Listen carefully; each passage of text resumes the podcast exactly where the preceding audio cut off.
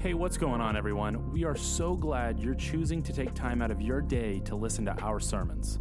Our prayer for you is that these messages would not replace your belonging to a local church, but would only be supplemental in your walk with Jesus.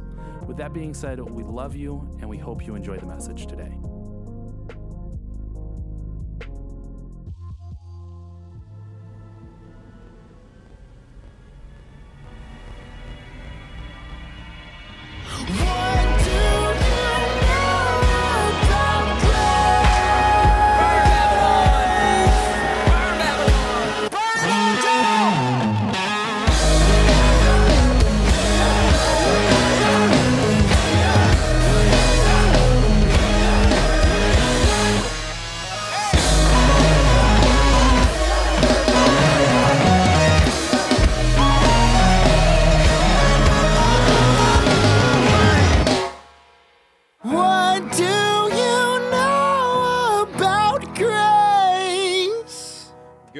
South Valley. How is everybody today?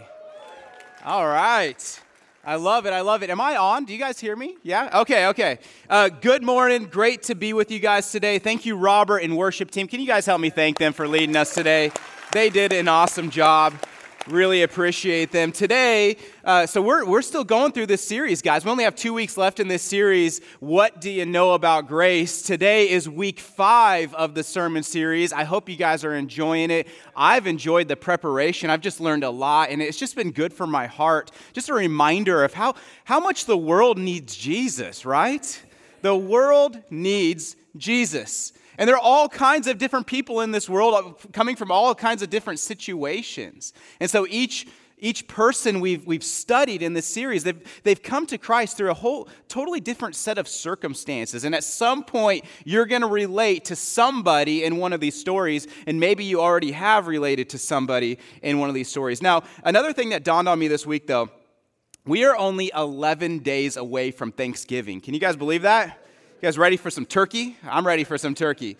But, but another thing I realized 41 days until Christmas. 41 days till Christmas. I absolutely love Christmas. Thomas Curtis, some of you guys love Christmas too. I love Christmas. Okay, Thomas Curtis last week, he came up here, he gave an announcement about the cool thing, the Christmas dinner that we get to support as a church and bless families, bless some of the kids in the foster care system with, with presents. So we're super excited for that. But one thing he asked, he's like, hey, I got to settle this debate. Uh, when is it the right time to start decorating for Christmas? Can, is it November 1st or is it after Thanksgiving? When's the right time? The answer is November 1st. Clearly, the answer is November 1st. Okay, so in my family, thank you, uh, at least five of you agree with me. And in my family, right after Halloween, it's, it's, it's Christmas time. Okay, so we have, we're already decorating our house. Our kids already have their Christmas pajamas that they're wearing. We're making Christmas meals. We're watching Christmas movies. That happens first thing in November, okay? And since I'm already in the Christmas spirit, as I was preparing the sermon this week, I thought about a classic Christmas mu- uh, movie called The Grinch. You guys remember The Grinch? We'll sh- show him up here on the screen. There he is. Okay, that's the Jim Carrey version of The Grinch. And, and I couldn't help but think about The Grinch as I prepared my sermon because he's this grouchy green creature with a tiny little heart who absolutely despised Christmas and wanted to ruin Christmas for everybody, all the little who's down in Whoville. Okay, this is the Grinch. He hated Christmas, wanted everyone to hate Christmas with him. Another debate, though, uh, just throw in the next picture on the screen real quick. What is the best Grinch? That was another thing that came to my mind. Is it the, is it the old school Grinch? Is it the Jim Carrey Grinch? Or is it this new guy that just came out? This guy doesn't count to me. Uh, so, I don't know who's the best Grinch, but that was another thing that I was thinking this week. So those, my mind's all about Christmas right now. We know the story of the Grinch, though. We know the story of the Grinch. After stealing Christmas, the Grinch, he, he takes all the presents, he takes all the Christmas goodies, he brings it up to the top of a mountain with his little dog Max. The mountain's called Mount Crumpet. And, he, and he's ready to dump all of the, the presents and everything into this great abyss so that nobody can enjoy the spoils, the fun of Christmas. And as he's up on that mountain and he's, his evil plan is finally, you know, it's about to go down, then he looks down into Whoville and he sees the people singing songs around a Christmas tree. And what we learn in the story is that his tiny little shriveled up heart grows three times. He has a literal change of heart. Three times his, his heart just explodes in his chest. He saves all the presents. He brings them down the mountain. He hands them back to the Who's, and he enjoys the Christmas feast with them. It's a, it's a warm story, a fun story, Dr. Seuss story, and I hope you guys like it because it's Christmas time. So start watching your Christmas movies, all right? The Grinch is a good story, though, because it's a story of transformation. Somebody with a shriveled heart grows a heart. Somebody who is despised by a surrounding community, somebody who wants to bring everybody down with them, who wants everyone to be miserable with him, is eventually transformed at the end of the story into somebody with love, somebody with generosity, some, somebody who actually cares. It's, it's a really heartwarming story. And, and, and the reason I thought about it this week is because today's sermon is about a little man with an even smaller heart. He's a little guy, and he has a shriveled up little heart. And he's the kind of man that no one believed could ever change, kind of like the Grinch. Everyone looked at this guy and thought, this guy can never change. He's always going to be miserable. He's always going to be mean. He's always going to be grouchy. He's always going to hate Christmas. But the Grinch story, uh, he's transformed. Well, in today's sermon, we're going to see a man who was grouchy and mean and rude and took advantage of others that no one believed could change. But when he met Jesus, he left that encounter transformed. Today's sermon is titled Grace Transforms. Let's pray and go ahead and turn in your Bibles right now to Luke 19, starting in verse 1. Luke 19, one, verse 1. I'll pray and we'll jump in. Father God, I thank you so much for the holiday season. I thank you that we had an amazing candy walk. I thank you that Thanksgiving is around the corner. As we were reminded today during worship, God, we have so much to be thankful for. Even in the hard times, painful times, confusing times, we have so much to be thankful for. I thank you for this church. I also know, God, that there are people in this church who are hurting today. There have been, it's, been a tough time, there have been losses. So I just pray, Lord, for your comfort. I pray for your grace. I've loved talking about your grace because it's, it's multifaceted. God, you have so many good things for us. Even in, in the lowest lows, in the valley of the shadow of death, you still meet us there. And, and we're going to see today, even the grouchy, mean, shriveled hearts, you could transform those. And so I just pray today that we would have open hearts to you, that we would enjoy hearing your word, and that we'd apply it to our lives. We love you and we praise you, and we pray, Holy Spirit, that you would move in Jesus' name. Amen. Luke 19, starting in verse 1, this is what it says Jesus entered Jericho and was passing through. And behold, there was a man named Zacchaeus. You guys remember this guy? Zacchaeus, maybe you remember Zacchaeus from Sunday school. Zacchaeus. He was a chief tax collector and was rich. And he was seeking to see who Jesus was. But on account of the crowd, he could not because he was small in stature. So he ran on ahead and climbed up a sycamore tree to see him, for he was about to pass that way. It's our passage today. Today, we're going to talk about a guy named Zacchaeus. And, and many of you are probably very familiar with the story of Zacchaeus. It's a, and, and your probably reaction to the story is, oh, isn't this a kid's story? This is a cute little story about, about a little guy who climbed up a tree and, and invited Jesus over for a sleepover. It's just like this fun, cute little story. It has all the makings for a classic kid's story. It's a great story to tell. I'm glad we teach it often in Sunday school. But here's the thing sometimes the stories we are most familiar with are the ones we need to relearn. Because if you were to study this passage and study Zacchaeus, you would learn that Zacchaeus was not just a cute little man looking for Jesus. Zacchaeus was a hardened thief. He was a thief. He was also a traitor to his own people. The passage describes him as a rich man. And what we know about these tax collectors, and especially a chief tax collector, is this he would have built his wealth, his empire, his mansion up on the hill would have been built by stealing money from others, by oppressing his own people. Okay, Zacchaeus is not somebody that would have been celebrated in, in, in Jewish culture. He's somebody who would have been canceled in Jewish culture. Okay, he's privileged. He's rich. He hangs out with questionable crowds. He works for the government. He works against his people. His lavish lifestyle is funded by defrauding others. That's Zacchaeus. He's not just a cute little guy trying to get a glimpse of Jesus. He is an oppressor of others, a thief. And he's ripped people off for years. Now, there are a few important details to pull out of these opening verses. The first is the location. We read that Jesus was passing through a town called Jericho.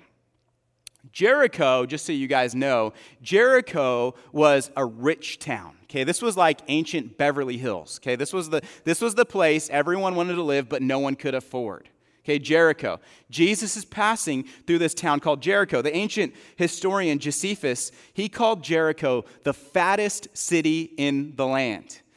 And uh, when he says fat there, I want, uh, don't think of like fat, fat. Think of pH fat. Okay, this is like, this is a prosperous city. When he talks about Jericho, when he studied Jericho, he's like, man, this place has everything. They're prosperous, they're rich, there's money flowing everywhere, there's good, there's good things in the city. It's a place everyone wants to live to live in, but no one can really afford. And, and, and this is an important, this is important to, to see because it's a reminder that Jesus actually cares about the rich and powerful. He does. Jesus cares about politicians. Jesus cares about people with money. Jesus cares about famous people. And, and that's important to point out because throughout this series, and, and, and, every, and uh, commonly when we're studying the Bible, we often focus on Jesus' ministry to the poor and marginalized. And, and, that's, and that's good because the bulk of his ministry was focused on that. The bulk of his ministry was focused on the poor and the marginalized and the outcasts and, and, the, and, and the least of these. But as we've said over and over in this series, we know that Jesus loves all people. This includes politicians, this includes tax collectors, this includes the wealthy and the powerful and the famous.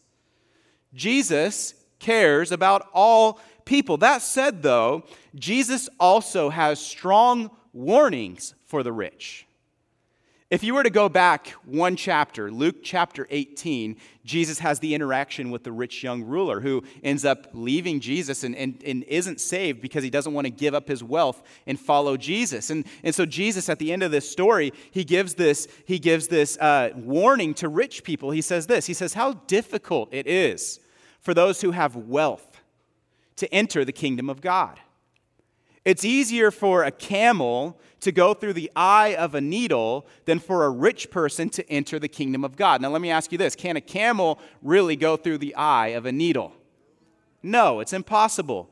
Camels are huge. Eye of a needle is tiny, tiny, tiny, like a little piece of thread could go through it.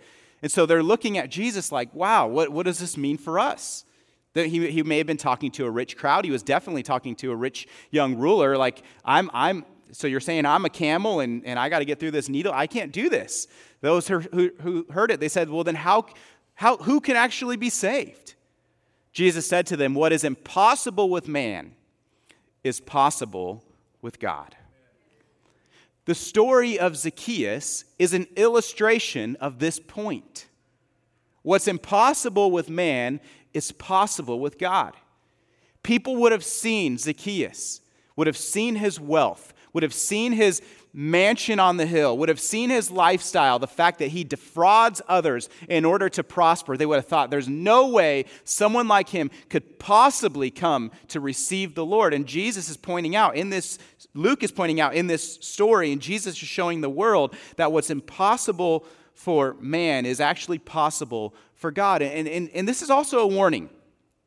Why is it hard for the rich to inherit eternal life? Why is it so hard? The reason it's hard is because the rich must learn to love God more than money. They must learn to rely on the Lord more than money. They must learn to trust that their, their value and their worth is not tied up in their portfolio or their, the stock market or their 401k or their bank account. Their value, their worth is tied up in the person of Jesus Christ. It's tied up in who God says that they are. Okay, so, so that's why it's so hard for the wealthy to inherit the kingdom of heaven because they're, they're, they're, oftentimes their money and their stuff controls them versus them controlling their money and their stuff. They trust more in riches than in God. And I just want to point this out. America if you think that that's only talking about the, the 1% billionaires in, in the world, it's not. America is the richest nation on the planet. The vast majority of people around the globe are living off of a dollar a day. Okay, if you make $20,000 a year, you are in the top like, like 10% in the world. Okay, and, and, so I'm just pointing that out, not to just remind us that we all, we all struggle with, with this passage of r- trusting in finances, trusting in stuff, trusting in status, trusting in money more than God. This isn't just for the, ri- the richest of the rich, this is for all Americans. Well, what's impossible with man is possible with God. The, the second interesting detail in this description, this, these opening verses, is uh, the reference to Zacchaeus' job title. Zacchaeus was a chief tax collector. He's a chief tax collector. Now, uh, in Jesus' day, tax collectors were the ones were usually the wealthiest in the community. It was a very lucrative pr- profession. People people had to pay to become a tax collector. You'd collect taxes for rome and you'd be very wealthy because of it. But even though it was a lucrative position it was also very despised the most despised uh, profession of all and so, locals in the New Testament, you might recall this, there were two categories for bad people in the New Testament. There were sinners, and what was the other category? Tax collectors. You guys remember that? Jesus was often maligned for hanging out with tax collectors and sinners. They're like, man, I can't believe Jesus would hang out with these people. He'd hang out with a tax collector. What's wrong with him? The tax collectors, they weren't even allowed in the synagogues. And so critics maligned Jesus for hanging out with tax collectors. Now, being a tax collector, just so you know, it's not a bad thing. But in ancient times, tax collectors was a bad thing because not only did they collect money for the government, but they also collected money for themselves. You see, Rome in, in Jesus' day, they had a very intense tax structure. There were poll taxes, income taxes, import taxes, road taxes, harbor taxes, fish taxes, ground taxes, cart taxes, the list goes on. Romans were taxed far more than we're taxed today. They were taxed, they were, and, and the numbers were arbitrary. No one ever knew how much they owed in taxes. And so when somebody told you you owed taxes, you just had to pay whatever it is that you were told that you owed. And so these guys, these tax collectors, they were like the ancient mafia. They would shake you down and demand your money. And then they had a quota that they had to give back to Rome, so they knew what Rome wanted from them. But everything that they could collect on top of that quota got to go into their own pockets. That's why tax collectors were so corrupt. They weren't just collecting for Rome, they were collecting for their house, they were collecting for their new stuff, they were collecting to support a lavish lifestyle. And, and, and so he was not just a regular tax collector, he was a chief tax collector, meaning he oversaw a district of ch- tax collectors who all paid money up the chain and eventually went through him before it went to Rome. And so, so you could just imagine being a citizen and seeing his mansion up on the hill and, and, and remembering and being reminded in that moment that he has this lavish lifestyle because he's ripping off his own people. That's why people hated tax collectors. The third thing, though, that we read in this story that's important to point out is that Zacchaeus was small in stature. That's the part we often focus in on. He was small in stature. I was wondering this week okay, how small is small? Well, skeletal remains from this time period suggests that Jewish men were usually around five feet tall. That was the average height of a Jewish man in, in first century Israel. So Zacchaeus would have been smaller than five feet tall. He would have been four foot something. So he's a small guy. And, and this is important to, to point out because when he hears that Jesus is coming to town, he can't get a glimpse of Jesus because of the crowds. He's a small guy, under five feet tall. Um, he's uh, just this little guy that can't, can't get, get over the crowds. And so he, he runs up ahead of the crowds and he climbs up a tree. This is important. This is an important detail because Jewish men, respectable Jewish men, especially somebody who's powerful and influential like Zacchaeus, these kind of guys, they would not run in public. Kids ran in public. And you know what a Jewish man would totally never do? Climb a tree in public. He climbed a tree in public. He, he was acting very childlike. And it sounds cute, but it's actually laughable.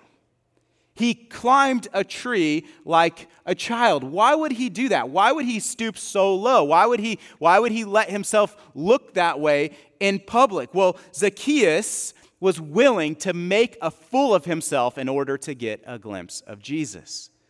That's why it's important that we understand his stature.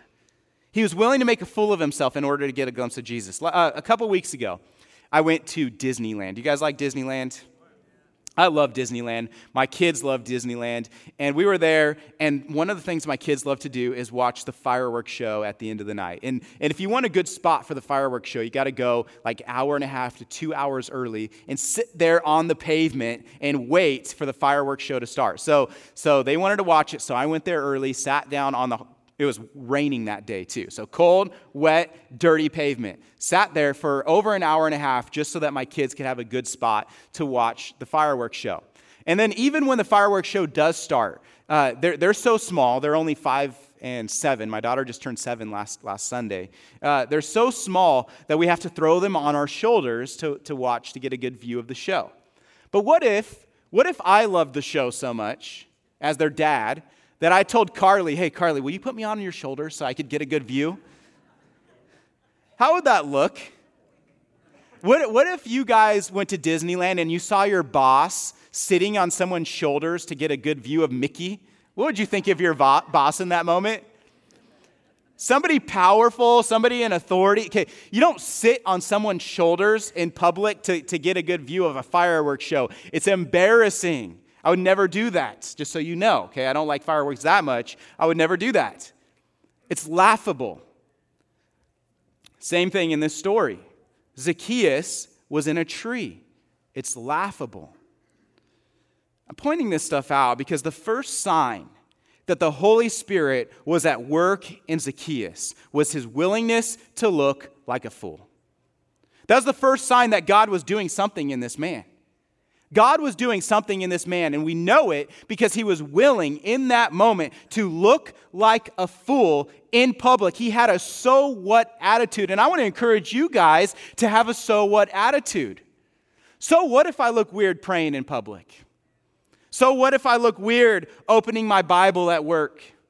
So, what if it sounds strange when I talk about Jesus to my friends, so what? When the Holy Spirit is alive in you and God is working in you, all of a sudden you develop too a so what personality.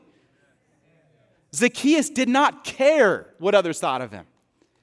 Zacchaeus would rather be up in that tree looking like a fool so that he could get a glimpse of Jesus than miss out on the most important moment of his entire life. Some of us miss out on some of the most important moments of our entire life or the lives of others because we care too much about what others think.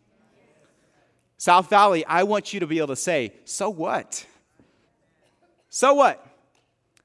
Zacchaeus said, so what? Well, what happened next? 19, verse 5, it says this When Jesus came to the place, he looked up and said to him, Zacchaeus. Notice this. Jesus just looked at him and knew his name. Zacchaeus, hurry and come down, for I must stay at your house today. So he hurried and he came down and he received him joyfully. And he went, and when they saw it, they all grumbled, saying, He's gone in to be the guest of a man who is a sinner. Zacchaeus is up in a tree.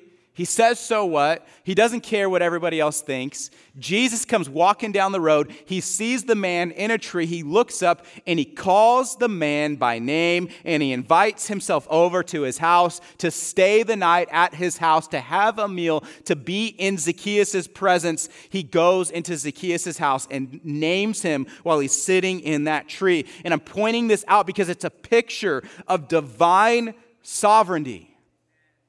Jesus knew that he would walk down that road on that particular day and run into that little man sitting in that tree. Sovereignty. My son's jiu-jitsu coach often says this. He says, Long before Zacchaeus needed a tree, God planted a seed. Did you know that God knew you'd be here this morning? Did you know that whatever you're going through right now in your life, God is not surprised? Did you know that God knew you would live in Lemoore? That you'd attend South Valley at some point? Did you know that nothing is by accident in your world? God is sovereign. He knows you, He understands you, He's not surprised by any of the events in your life. And guess what he's doing in the hard times and in the good times? He's calling out your name Zacchaeus. Look. God's calling out your name today. The question is will you invite him into your life? Will you open up the door? Will you say, you know what, Jesus, I, maybe I don't understand everything going on? We know Zacchaeus was being moved by the Spirit. At some point in his life, all the riches, all the wealth, all the fame, all of that was not enough. He was realizing it was an empty pursuit. So he climbed up the tree. He was willing to risk it all. And when he saw Jesus and Jesus called his name and invited, Jesus invited himself over to his house, Zacchaeus responded to the call. South Valley, Jesus is calling your name. He's calling your name. Some of you are here today because somebody dragged you here today. And you thought, man, there's nothing else to do. There's just foggy outside. By the way, no one told me about this fog. I don't know if I should be mad at the search team, the board, or all of you guys. No one warned me about this fog. Jesus knew I'd live in fog, okay? he was aware. Jesus is not surprised. Not surprised by what you're going through, not surprised that you're here today. Will you, will you let him minister to you? Will you open up your life? Will you open up your home? Will you open up your heart and let him minister to you? Zacchaeus did. And so Zacchaeus, he, he, he's overjoyed by this unexpected privilege. He scurries down the tree. And this time he had no trouble getting through the crowds because Jesus is calling his name. And he walks through the crowds, walks up to Jesus, all excited. And the, crowd, uh, the crowds are there complaining, saying, He's gone in to be the guest of a man who's a sinner? The crowd see Zacchaeus and his joy and his excitement, and they get upset with Jesus. Why? Well, the crowds, they believe that Jesus came to overthrow the government.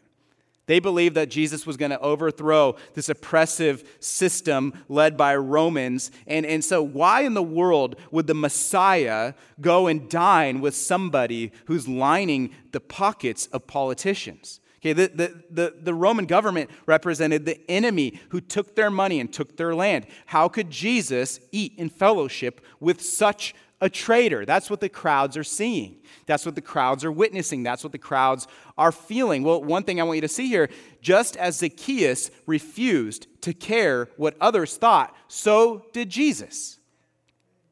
I can't begin to tell you how freeing it is to live for an audience of one. I can't believe, I can't begin to tell you how freeing it is to, to hear God's voice so loudly in your life that the critics and the concerns and the complaining and the grumbling of people around you just fade away. That's what we're seeing in this story. Zacchaeus would rather listen to the voice of God than the voice of critics and the voice of everybody else and the whining and complaining around him. Jesus put his reputation on the line for Zacchaeus. And he'd rather put his reputation on the line for this man than be concerned about what others say about him, what others think about him, what kind of gossip others will go home and share about Jesus. He, he put his reputation on the line. He put his, line on the, his reputation on the line for Zacchaeus. He put his reputation on the line for the sinful woman. He put his reputation on the line for the crippled man, the Samaritan woman. He put his reputation on the line for you.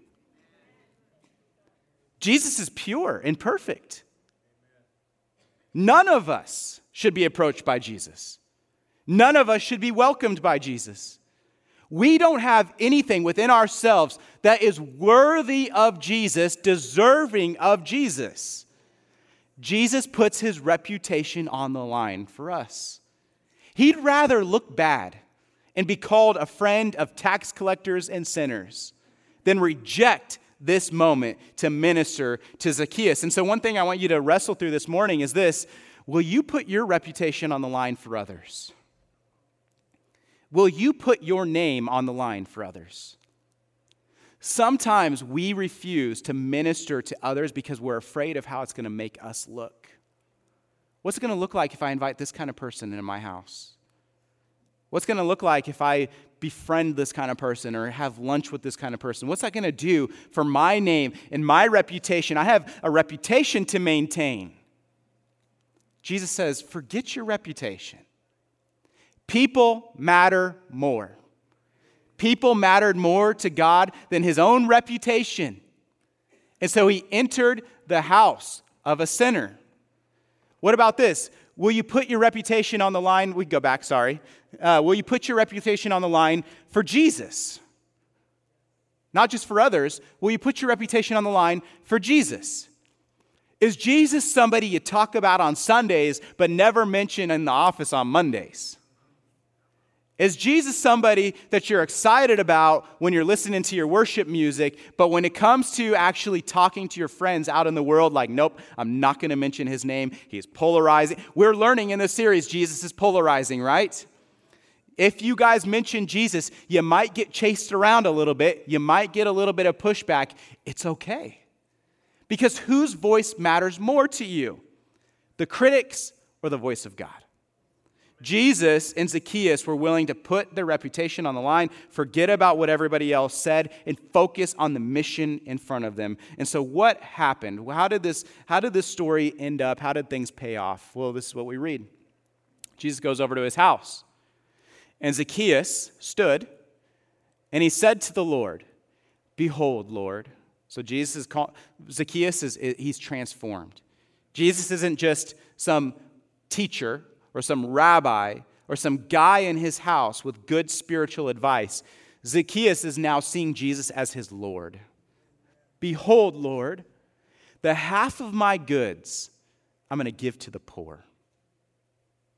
And if I've defrauded anyone of anything, I'm going to restore it fourfold. Jesus said to him, Today salvation has come to this house, since he also is a son of Abraham. For the Son of Man came to seek and to save the lost. That's Jesus' mission right there.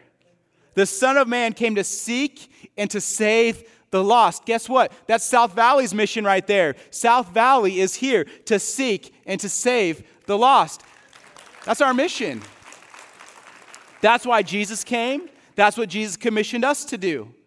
And when he entered this man's house, this man who everybody despised, this man was transformed. His tiny little shriveled up heart grew three times like the mean, grouchy Grinch.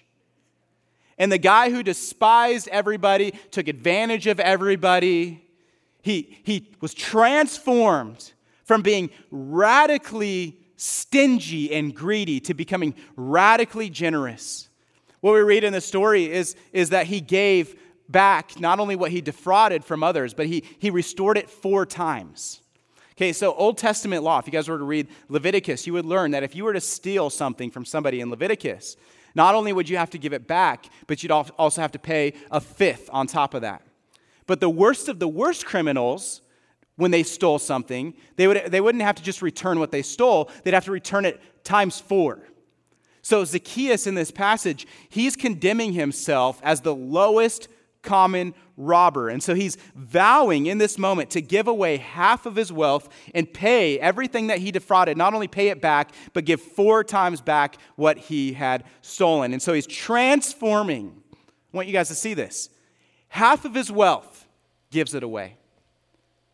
Everything he took from others gives it back times four. Zacchaeus in this passage isn't just saved and now going to heaven, he's transformed from being stingy and greedy to generous and loving. He prioritizes people over possessions. He prioritizes the salvation and the good and the love of others over his own things. And so, this is a great lesson for us. What about us? Have we been transformed in such a way that now we, re- we actually we, we love people more than stuff. We love people more than money. We prioritize people and salvation over, over goods. Be, because here's the thing our money, our wealth, our 401k, our house, our car, our iPhone 13, our iPhone 25, 10 years from now, whatever number they're on, doesn't go with us. None of it does. Didn't matter how big of an empire Zacchaeus had, not a single dollar would go with him. Somebody asked uh, uh, Rockefeller's uh, finance manager, hey, when, when, he, when he passed away, how much, how much money did he, did he leave behind? And she said, well, he left all of it. It's all left behind. We don't take anything with us. But you know who, what we can take with us? People. People. We can't take our car, but we could bring our neighbors. We can't bring our iPhones, but we could bring our kids. We can't bring our bank account, but we could bring our friends. Zacchaeus realized in this moment that, that he needed a, a, a reorientation of his priority, priorities. Not only did he repent of his sins, not only did he, did he show that he wanted to be forgiven and that he was forgiven as Jesus declared it, that this salvation has come to this house, but he also, he also made amends for his sins. He made amends. So here's another thing that it's just a reminder for us. When we come to Jesus and we say we're sorry and we realize what we've done and we, we, we fess up and we confess and we're washed white as snow and, and we're forgiven and changed, let's, let's also think about who else do we need to ask for forgiveness from? You see, Zacchaeus didn't just get forgiven from Jesus and then carry on with his life. He was from get forgiven from Jesus, and then you know what he did? He went and knocked on the doors of the people scary is that? That's how transformed this man was. It's like the Grinch. The Grinch didn't just go back into his little hole and then, for, you know, just forget about the, the whole incident. He went down the mountain, gave everyone presents, and partied with them, enjoyed the feast with them. He was transformed. Zacchaeus made amends. And so I want you to just imagine really quickly how this would play out. Everybody knew Zacchaeus. Everybody knew he was a tax collector. Everybody knew he was greedy, that he ripped you off. Zacchaeus comes and he knocks on your door. You know the drill. Zacchaeus is there to take your money, to shake you down, to get whatever he can from you. Your first response hide the kids, hide in the kitchen. Don't let them know we're here. And then you start realizing, like, oh man, I can't. Hiding from the government is not fun. Hiding from the IRS doesn't work out. And so you decide in that moment, you know what, all right, let's, let's just get whatever money we got in the house dump it on the table, open the door. We're going to give it to this little man that we hate. We hate this little man. Knocking on our door, taking our money. We never know what he's, how much he wants, when he's going to show up. He knocks on the door. You open the door. You're ready to give the money away and just be like, there's nothing I could do. Take it. Just leave me alone. And Zacchaeus stops you and he says, hold on a second. I'm not here to take your money. I'm here to say I'm sorry. I wronged you. I'm a Christian now. I defrauded you. I took what was yours. I took advantage of you. I profited off of your misery. And so, here, not only am I here to give you back what I took from you, but here's four times what I took from you. What would that do to you in that moment? See, that's what's happening in this story. That, my friends, is transformation. Do you guys believe today that grace transforms? Can I get an amen? Grace transforms. This man wasn't just saved, this man was transformed. And so, in closing, I, I have three ways to apply today's sermon. The first is this I want to encourage you, South Valley, and this is encouragement for me as well, to live for an audience of one. It's so freeing when we know that the voice that matters the most is the voice of God.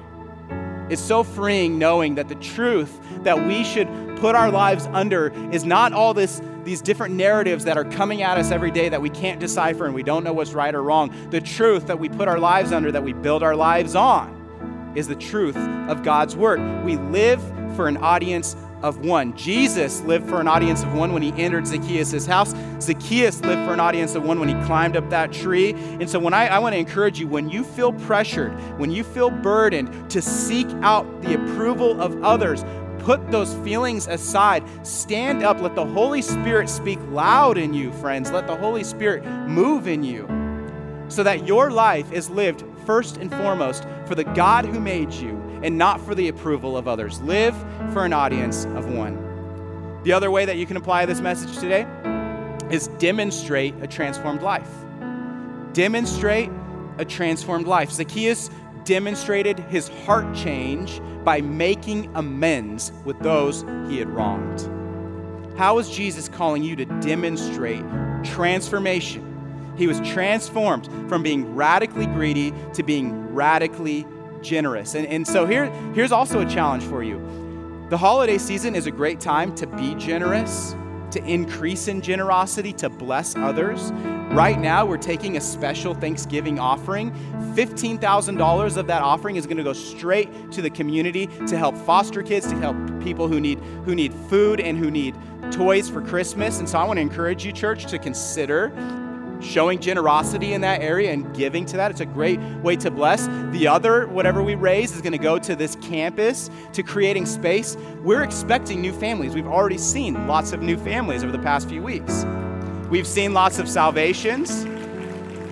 We've seen salvations. We've seen we already have over five people signed up to get baptized in a couple weeks. We've seen God moving. We want to create space for the Spirit to work. And so everything we raise beyond that first 15,000 is going to go to a cry room, go to creating space in the lobby, go to creating space out there, making this camp. We haven't done some of these things for, for a good 15 years. And so if you want to be generous, that's a simple way to be generous today. But demonstrate, however Jesus is calling you to do it, demonstrate a transformed life. And finally, third way you can apply today's sermon seek after the lost. Jesus say, said that the Son of Man came to seek and to save the lost. I hope you're seeing throughout this sermon series, every time Jesus saves a person, he then sends that person. Every time Jesus transforms a person, he then gives them a ministry to transform others. So, my encouragement to you would be to seek after the lost. Uh, I'm going to pray. If you guys need prayer this morning, we'd love to pray with you. Thank you for joining us this morning. I hope you're encouraged by Zacchaeus. I'm excited to see you guys again next week. If you, if you want prayer today and Jesus is knocking on your door, calling your name, come talk to me after service. Will you pray with me? Father God, I thank you so much for the people in this room. I thank you so much for the story of Zacchaeus. It's a familiar one, but I also pray, God, that we would see it with fresh eyes today. I pray, God, that we'd remember that you love us, that you care for us, that, that you are you you meet us where we're at, you call our names, you and, and you invite us to open the doors of our lives. And so I pray, God, that we would open ourselves to you, whether it's for the first time, whether it's we open ourselves up to being generous towards you, whether it's uh, we open up our, our home to allow others in so that we can we can be part of the mission to seek and save the lost. I pray, whatever you call us to do, that we would live transformed lives because your grace transforms. I love you and I praise you and I thank you for this church in Jesus' name. Amen. Love you guys. Have a great Sunday. I'll be here for prayer if you need anything.